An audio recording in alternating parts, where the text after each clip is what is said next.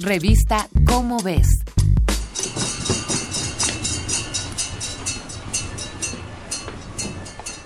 A las 11 de la mañana del 19 de septiembre de 2017, toda la Ciudad de México esperaba la activación de la alerta sísmica para evacuar de la manera más óptima los distintos lugares de trabajo y estudio.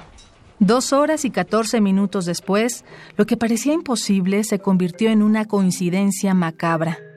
Otro terremoto asoló la Ciudad de México en la misma fecha de aquel de 1985. Inmediatamente iniciaron las especulaciones. ¿Cada 30 años ocurre un terremoto? ¿Cuáles eran las posibilidades de esta coincidencia? ¿Y cómo pudo tener su epicentro tan cerca de la ciudad?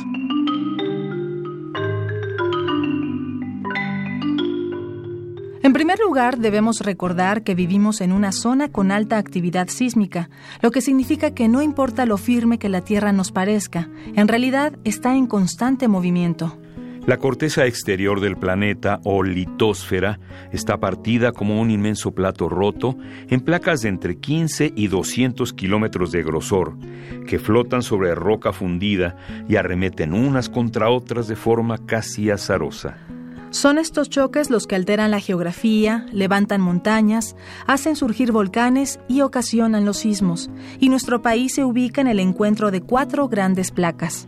Cuando la placa continental de Norteamérica choca contra las placas oceánicas de Cocos y del Pacífico, estas dos últimas se introducen bajo la continental en un fenómeno conocido como subducción. En el movimiento, las placas se atoran, pero la subducción no se detiene, lo que comprime la capa superior que, al liberarse como un resorte, libera un paroxismo de ondas que se propagan en todas direcciones.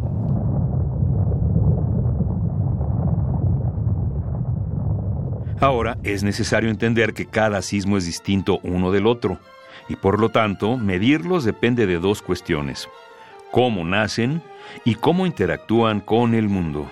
La magnitud es la cantidad de energía liberada en el desgarramiento que lo originó, mientras que la intensidad admite parámetros subjetivos, por ejemplo, cómo fue percibido por la población. Esta segunda variable, que también admite una medición científica, explica por qué en algunos hogares los sismos se sienten más que en otros, pues se habla de la intensidad aunque la magnitud sea la misma. Cuando la placa de coco se desgarró a 70 kilómetros de profundidad frente a la costa de Chiapas, lo hizo con una magnitud de 8.1. El sismo del 7 de septiembre dejó 98 muertos y más de 300 heridos en Chiapas, Oaxaca y Tabasco.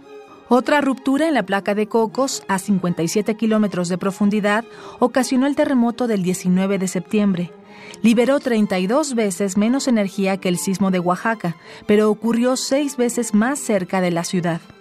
Esa cercanía causó la muerte de alrededor de 400 personas. 40 edificios se derrumbaron y otros 2.000 sufrieron daños estructurales.